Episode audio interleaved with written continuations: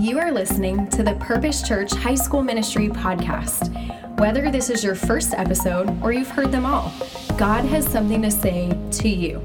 Our vision is to see every student everywhere following Jesus, and we hope this message helps you take your next step in your faith. To learn more about our high school ministry, visit our website, purposechurch.com/hsm, and check us out on Instagram at purposehsm. We hope you enjoy today's episode continuing our study in the topic of heaven. And I'm telling you, literally, after every Wednesday night that I preach, I feel this huge, like, sigh of relief because I'm like, oh my gosh, okay, that topic's done. And then, and then all of a sudden, I can't sleep because I'm like, holy cow, I've got to cover the next big topic next week. Like, it has been so good for me. I have grown so much, learned so much through this process, and I hope you have too. Um, I, I, wanted to share real quick kind of what has guided some of this uh, conversation. And maybe you're like, man, where's Eric getting some of this stuff from? Um, first and foremost, we're getting it from the Bible. And the Bible is written by God. Actually, the Bible is written by 40 different authors who God inspired to write the story story of God so that we could know God. And so the scriptures has, obviously profoundly and firstly and most importantly shaped our study of uh, the topic of heaven. But there's been two other books, and, and as we're sort of preparing to land the plane, as we're about halfway through this series, I know that some of you are going, Eric, I just want to know more about heaven, more than you can cover in 25 or 30 minutes. Well, these are going to be the two best books that I've found for you to go and dive deeper into. The first one is Randy Alcorn's book, just called Heaven.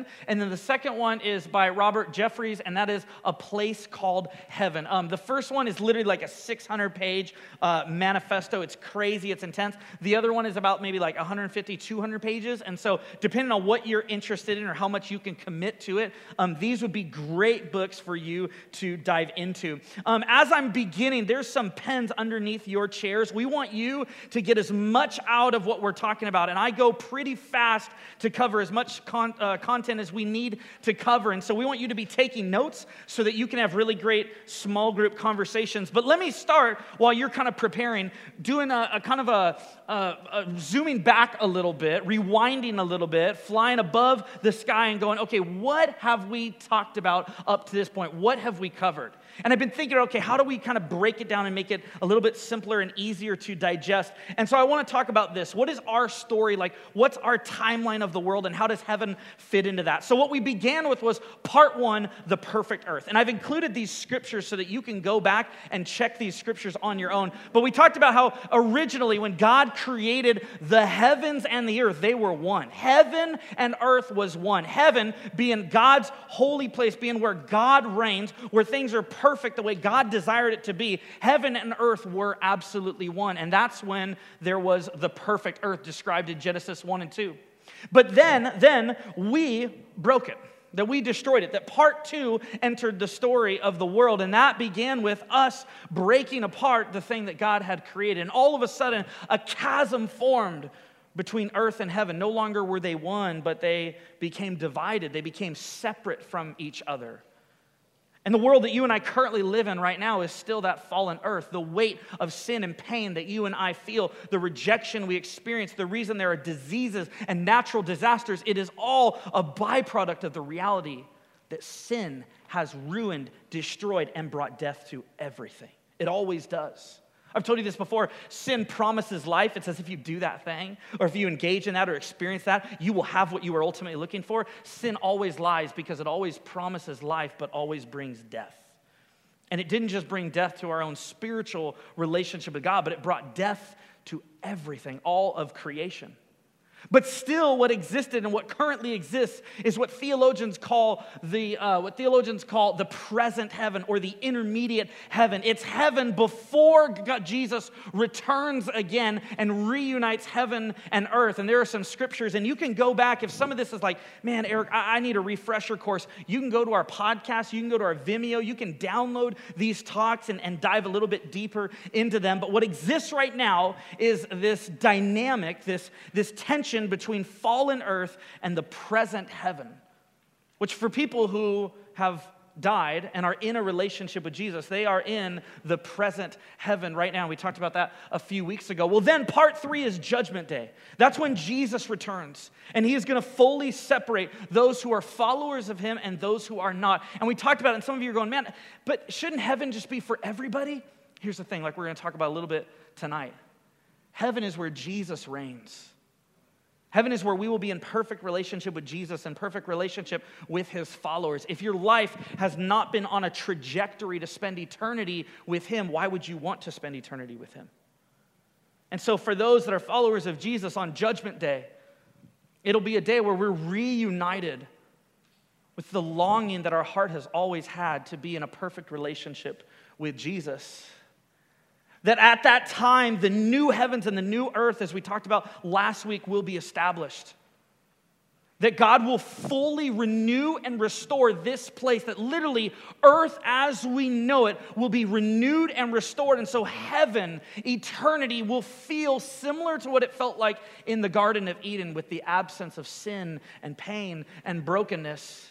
And at that time, Jesus will actually give us a new name. We'll still have our earthly name, but he will give us a new name that only he knows that he's been waiting to give to us. And we will also have resurrected bodies. That means your body and your mind will be resurrected. And it might look slightly different. There might be some additions. There might be some things that God is going to surprise us with, but there will absolutely be our bodies in the eternal new heaven and new earth. And where we land tonight is what will that forever and ever look like?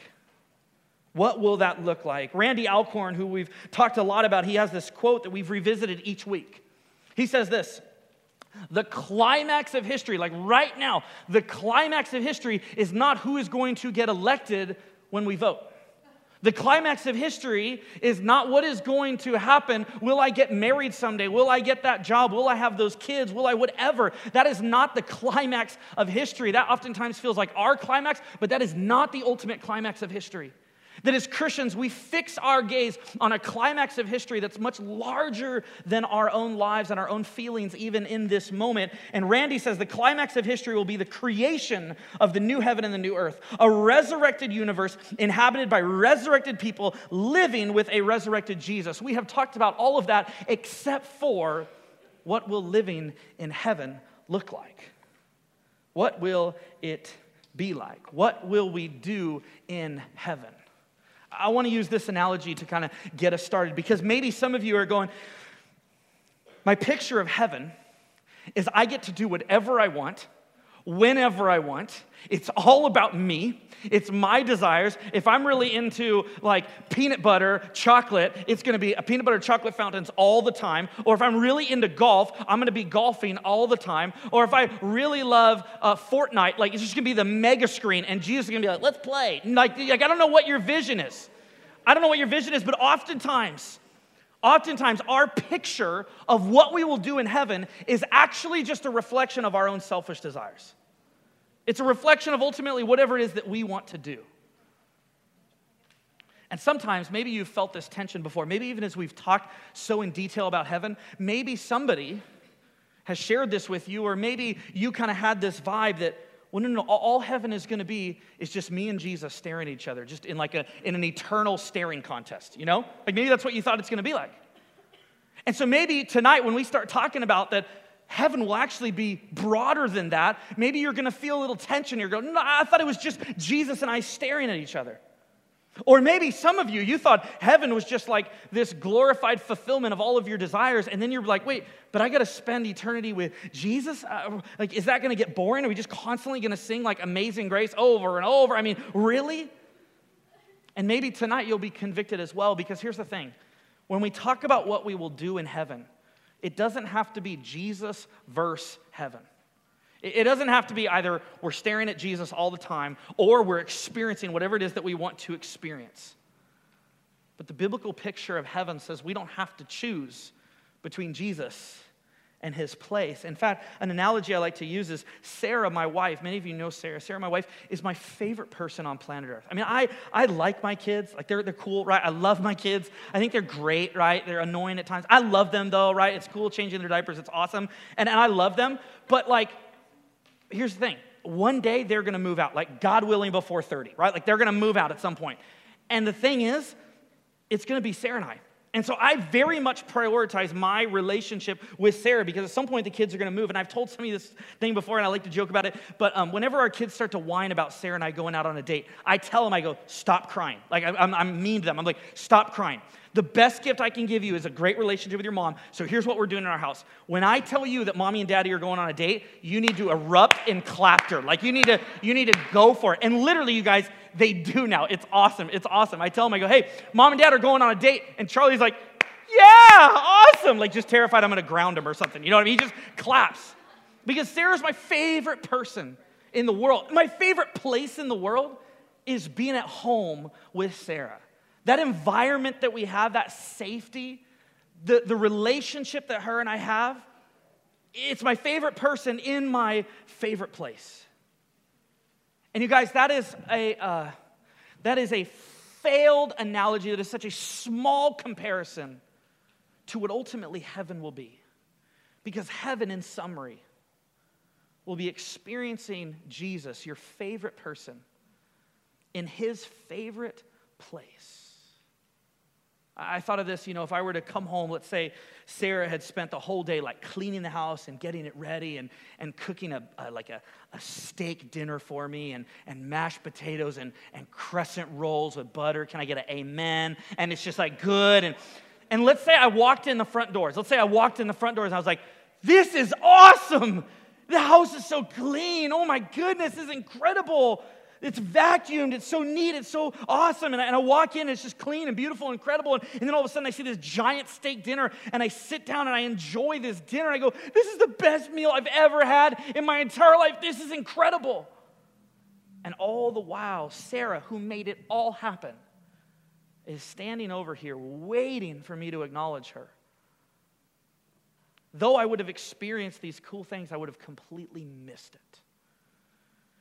And in the same way, students, heaven, it's not going to be you sort of waking up, resurrected, and going, sweet, I'm going to do whatever I want.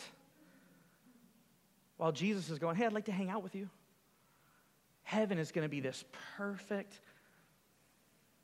connection with our favorite person in our favorite place. So, what will we do in heaven? This scripture is going to kind of guide our discussion of that. Revelation chapter 22, it says this No longer will there be any curse. The throne of God and of the Lamb will be in the city, and his servants will serve him. They will see his face. His name will be on their foreheads. There, there will be no more night. They will not need the light of a lamp or the light of the sun, for the Lord God will give them light, and they will reign forever and ever. In summary, this is what Jesus says eternity with Him is going to be like. There will be no curse. So immediately try to picture your life without sin, regret, anger, jealousy, pain, hatred, violence. I mean, imagine all of it gone. Not even a temptation for you anymore, wiped away. Every baggage that you carry, every thought you think that you just can't get past it, this addiction you find yourself in. Imagine it all gone. The curse has been wiped away. This is what heaven will look like. We will serve Jesus, we will see Jesus. We will be served by Jesus. We will reign and rest like Jesus, and we will have relationships that honor Jesus. And that's what we're going to spend our time talking about. First, let's begin with we will serve Jesus. In Revelation chapter 7, it says this After this, I looked, and there before me was a great multitude that no one could count from every nation, tribe, people, and language, standing before the throne and before the Lamb. They were wearing white robes and they were holding palm branches in their hands. And they cried out in a loud voice Salvation belongs to our God who sits on the throne and to the Lamb. Don't miss this, students, that scripture clearly paints a picture that eternity with Jesus will look like us in the most epic worship venue experience we've ever been in our entire lives. And you guys, the reason what just happened up here was so special, and the reason many of us experienced God just a few minutes ago as we were singing, is because God hardwired us for this, knowing that one day we will do it forever. And in fact, what I love is God is so multicultural. God's, God's vision is not just a bunch of white people singing. It's not just a bunch of black people singing. It's not just a bunch of Asian people singing. It's not a bunch of men singing, it's not a bunch of women singing. That God's vision and his dream is that they would be from every nation, tribe, people, and language. I remember when Sarah and I were um, just about to start dating, we went to this conference, this missions conference. It's a worldwide global conference with 25,000 people. And they, they, uh, we rang in the new year singing worship songs. And I remember they had singers up there who were singing, I think we were singing Amazing Grace in every language possible. And it was one of the most profound, powerful experiences of my life to hear literally all tribes and tongues and languages singing the praises of God. So, the first thing we learn about heaven is that we will serve Jesus. And one of the ways that we will serve Jesus is we will sing to him. And notice, though, this isn't a solo act. Scripture does not say it's you standing before a microphone. You're like, Hi, Jesus. Um, I wrote this one. Mary had a little, I mean, uh, Jesus, I love you. You know what I mean? It's not going to be that. Scripture says heaven is literally going to be a multitude, a multitude of worship leaders. That will be all of us, too numerous to possibly count, shouting at the top of our lungs how good and glorious and beautiful and magnificent and wonderful God is. And as we talked about last week, I literally believe every single day in eternity we will understand God more and more and more. And so each day we will have new praises to offer Him that we will have new joys to express to Him. That our hearts and minds will have expanded even more. It's like when you have kids, this is the craziest thing. As we've had Levi join our family, what's wild is that my love for my other kids has not shrunk, but all of a sudden, this part of my heart has expanded to where I can now love Levi the same way I love these other kids. Thank you. Oh, yeah, that Levi too. I love you too, bro. Um, and in the same way, I literally think for all of eternity, our hearts and our minds are going to be expanding, are going to be growing, are going to be developing as we are constantly blown away because God is always creator and we are always his creation. And he will, for all of eternity, surprise the heck out of you. I mean, you think this last year you've grown in your relationship with God? Wait till you're with Jesus and the rest of us for all of eternity every day in heaven will be a day of sitting back and going, I didn't think that would happen. Are you kidding me? He's that good. He's that loving. Cornelius Venema, he says this Will we always be engaged in worship? So, this is another question. When I'm talking about serving Jesus, does is that just singing to him? No, it's not actually just singing. Will we always be engaged in worship? Yes and no. If we have a narrow view of worship, the answer is no. But if we have a broad view of worship, the answer is yes. Every legitimate activity of new creaturely life will be included within the life of worship of God's people. So, if somebody asks you, uh, Are you really going to worship God for all of eternity? Say, Absolutely. But I imagine your view of worship is really small. Worship is not just singing. We talk to you guys about this all the time.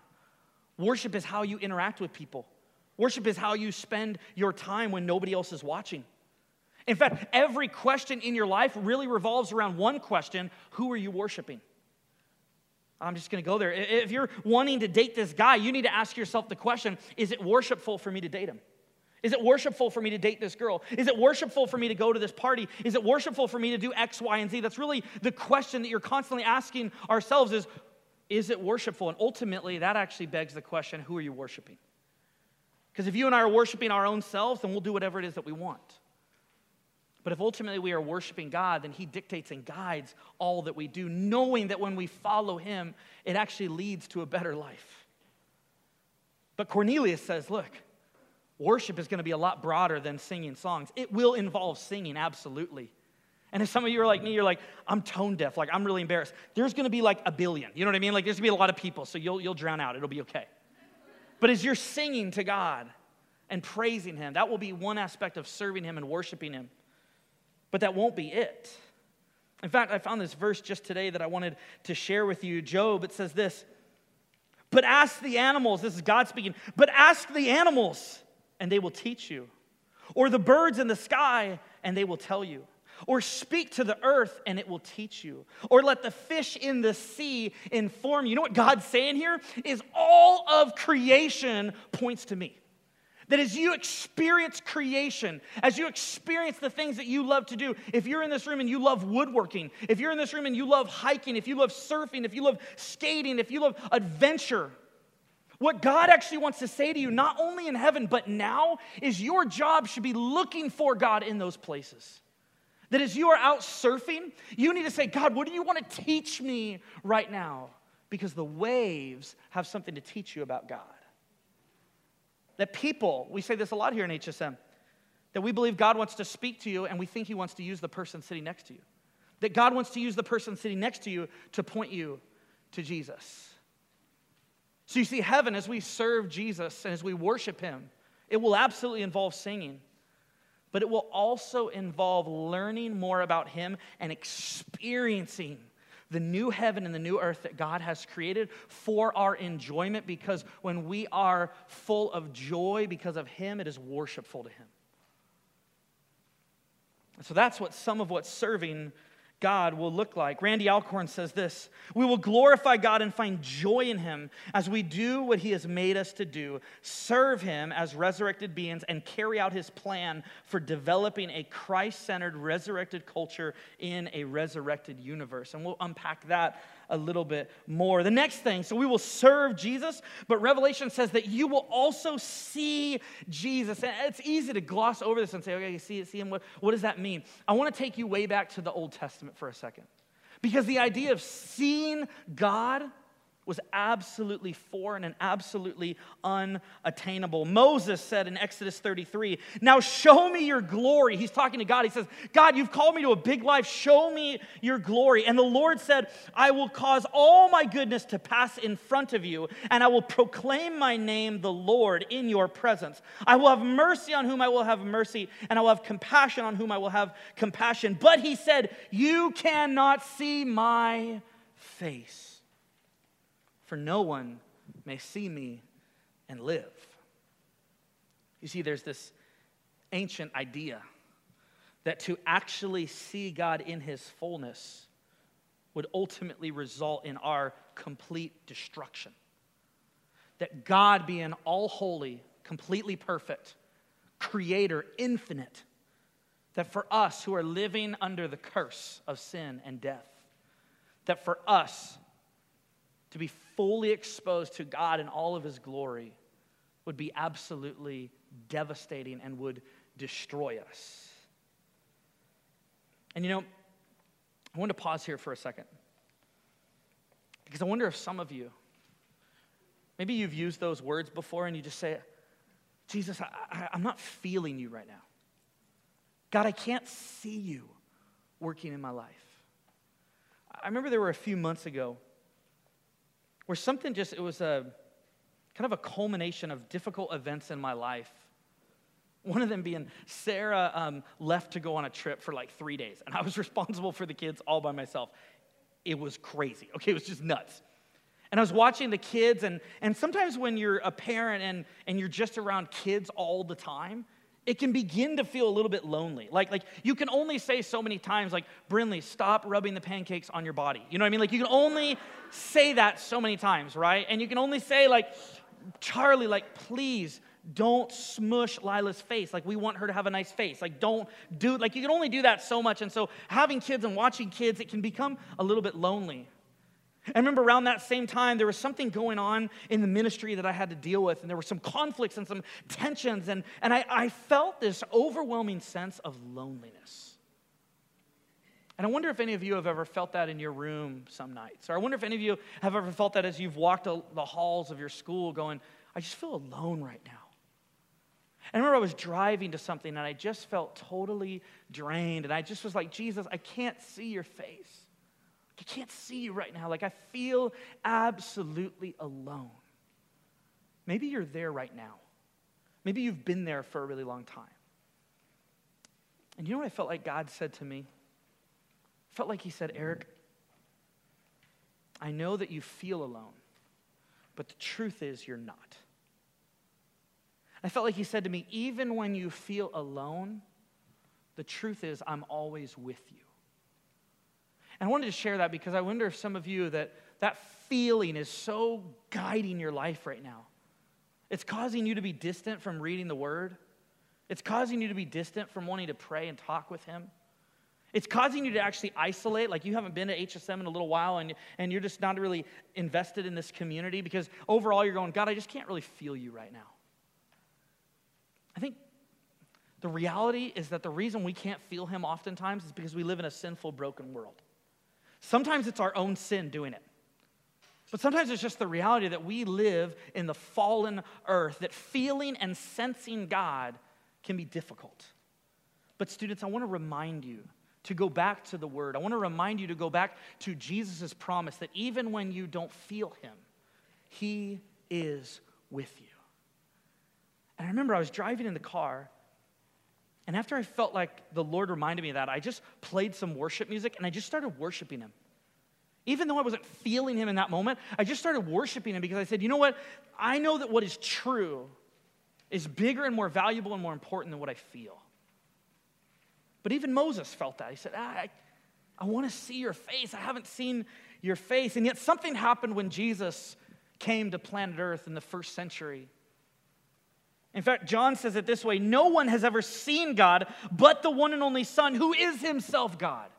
And so Jesus is not just a nice teacher, he actually is God. Then Paul in Colossians, he talks about Jesus. He says, The Son is the image of the invisible God. And then the author of Hebrews says, The Son, Jesus, is the radiance of God's glory and the exact representation of his being.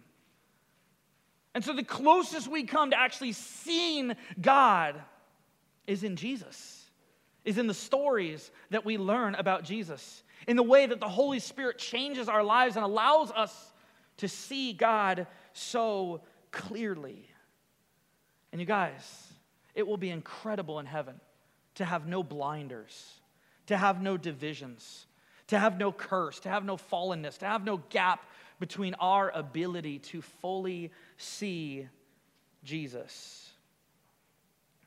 Jonathan Edwards, when he was speaking of heaven, he said this as they, meaning those who are in heaven, as they increase in the knowledge of God and in the works of God, the more they will see of his excellency. And the more they will see of his excellency, the more they will love him. And the more they love God, the more delight and happiness will they have in him.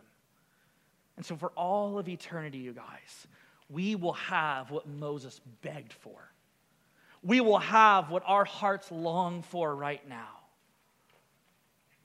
the unfiltered ability to see Jesus completely. Well, not only that, not only will we serve him, not only will we see him, but we will actually be served by Jesus. Remember that part of the passage where it said that uh, our names, uh, this is what it says they will see his face, and, then, and his name will be on their foreheads. That God will actually serve us and take care of us. And here's the thing He does that for us here and now.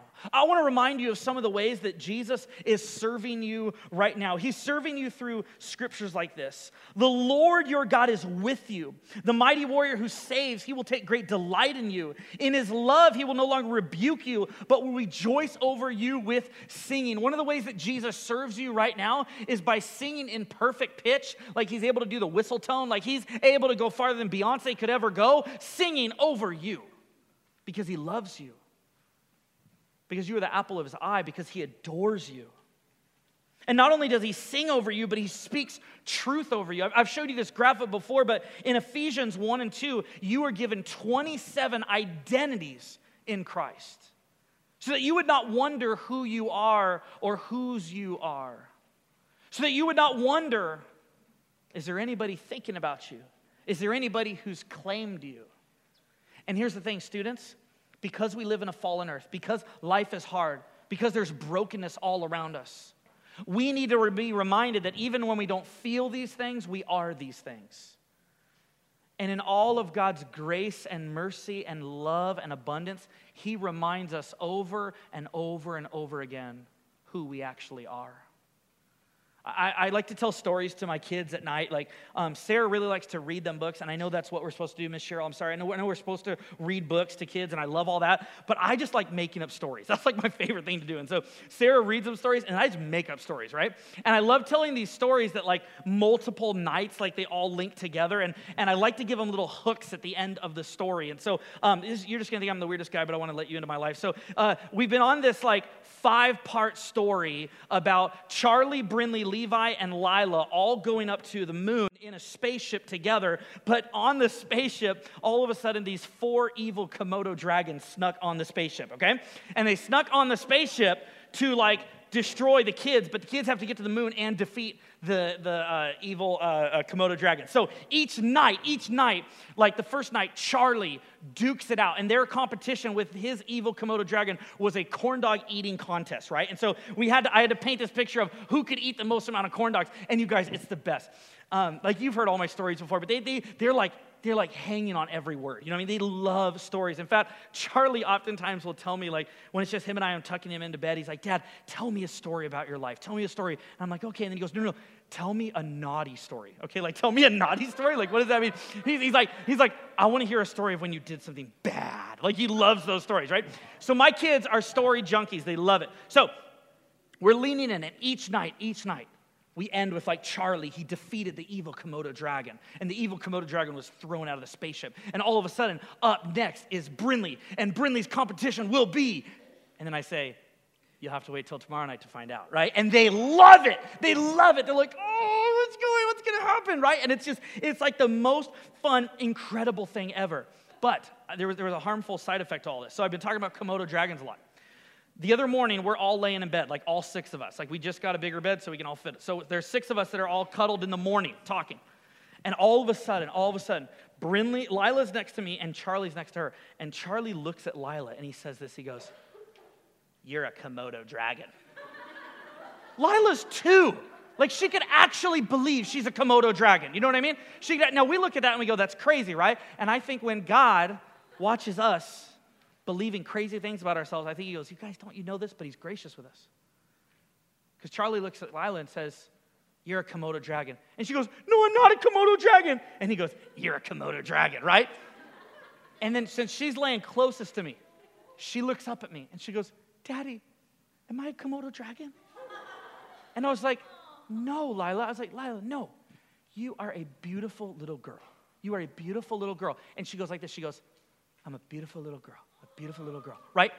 And then guess what? That little brat, you know what he says? He goes, he goes, Lila, you're a Komodo dragon. You're a Komodo dragon. And she goes, she goes, I'm not a Komodo, I'm not a Komodo dragon. And he goes, You're a Komodo dragon. She literally looks at me and she goes, Daddy, am I a Komodo dragon? I'm like, No, you're not a Komodo dragon. You don't have a tail. You're not a Komodo dragon. You are a beautiful little girl. And we did this like three or four times. And at the end of this experience, I had this moment where I was like, that is totally what it's like between me and God and the world that I live in. That I hear messages all day long that I'm not enough, that if I looked like this, acted like this, sounded like this, did this better, whatever, that I would be something, if I had this amount of money, if this person would hang out with me, whatever. And God's just waiting to say, no, no, no. Eric, you're not a Komodo dragon. You're not. You're a beautiful muscular, amazing man. You're not a Komodo dragon. You are a man of God. And students, I wonder, I wonder, are you listening to the enemy whisper in your ear lies about who you are? And it's keeping you distant from God. And what would it look like if you listened to God's voice and who God says you are? Well, here's one other way that we'll be served by Jesus. In Daniel, there's a prophecy about the end times. And this is way before Jesus ever showed up on the scene. It says, As for you, go your way till the end. You will rest, excuse me, you will rest. Then at the end of the days, you will rise to receive your allotted inheritance. And so God has some place prepared for you. He has some inheritance to give you. That is one of the ways that He will serve you. In Isaiah, it says this On this mountain, the Lord Almighty will prepare a feast of rich food for all people, a banquet of aged wine, the best of meats and the finest of wines. On this mountain, he will destroy the shroud that enfolds all people, the sheet that covers all nations. He will swallow up death forever. The sovereign Lord will wipe away the tears from all faces. He will remove his people's disgrace from all the earth. The Lord has spoken. You guys, there is so so much in Scripture about how we will enjoy food for all of eternity. Now, here's what's interesting, though. I'm going to go on a little rabbit trail for a second. Isaiah says this also The wolf and the lamb will feed together. Think about that. The wolf and the lamb will feed together, and the lion will eat straw like the ox, and dust will be the serpent's food. They will neither harm nor destroy on all my holy mountain, says the Lord. So, there is a little bit of a theological debate about whether there will be meat in heaven. Because think about it if, if heaven, if heaven and earth, once they are back, there is no more death, there is no more pain, there is no more suffering, why would it make sense? And you guys, I'm not a vegetarian here, so this is really hard. This is a hard part of the sermon for me. Um, but there's evidence that would suggest that for all of eternity, that we will be eating not necessarily meat, but natural vegetation that God has prepared for us. Now, here's the thing. For some of you, for some of you, you go, whoa, I just love prime rib too much. Here's all I'm going to say about this. Whatever amazing food we have experienced here in the fallen earth, it will not be able to touch like a shot of wheatgrass. You know what I mean? Like a shot of wheatgrass in heaven will be the most amazing taste we've ever had. And so don't look at this and go, well, what about that food that I like or that food? I don't know about all that. All I know is that food that we will consume for all of eternity will be the best of food. I'm going to fly through these last two. We will reign and rest like Jesus. The seventh angel sounded his trumpet, and there were loud voices in heaven which said, The kingdom of the world has become the kingdom of our Lord and of his Messiah, and he will reign forever and ever. There's this idea that God will take the current existing government structures, kingdoms, policies, rules, the way that things function and he will not obliterate them, but he will transform them. In fact, God won't obliterate earthly kingdoms, but will transform them into his own. Randy Alcorn says it this way This reigning, expanding, culture enriching purpose of God for mankind on earth was never revoked or abandoned. It has only been interrupted and twisted at the fall. But neither Satan nor sin is able to thwart God's purposes. Christ's redemptive work will ultimately restore, enhance, and expand God's original plan. Here's the way I summarize it. There will be lots to explore in heaven, things to build, relationships to develop, and purposes to fulfill. And it will all be more enjoyable than any measure of happiness we have ever experienced before. And so in heaven, there will be lots to do. If your thought is we're on a cloud just chilling, that's not the biblical picture of heaven. The biblical picture of heaven is that you reign, is that you lead is that you are a part of the new kingdom that God has established and will maintain for all of eternity. But not only that, but there will be rest. In fact, God, when He created, He set apart the seventh day and said, On this day you will rest. And so there will absolutely be rest for all of eternity, but there will also be lots to do. And then lastly, I'm going to breeze through this real quick. We will have relationships that honor Jesus. Let me start here. Every single one of us was wired for community. In fact, the Lord God said in the very beginning, before sin entered the story of the world, it is not good for the man to be alone. I will make a helper suitable for him. So you were hardwired for community, and that will not be taken away at the resurrection and in the new heaven and the new earth. Well, what about marriage and heaven? Jesus in John chapter 14, he says, Look, disciples, I'm going to prepare a place for you. And I will prepare this place for you, and then I will come back for you. That is marriage language. Back in the first century, when a husband, when a, when a man wanted to marry a woman, he would make a promise to her. He would say, I am going to go and prepare an extension on my father's house. I am going to go build a place literally for us to live, and then I am going to come back for you, and I am going to take you with me, and at that point, we will be married.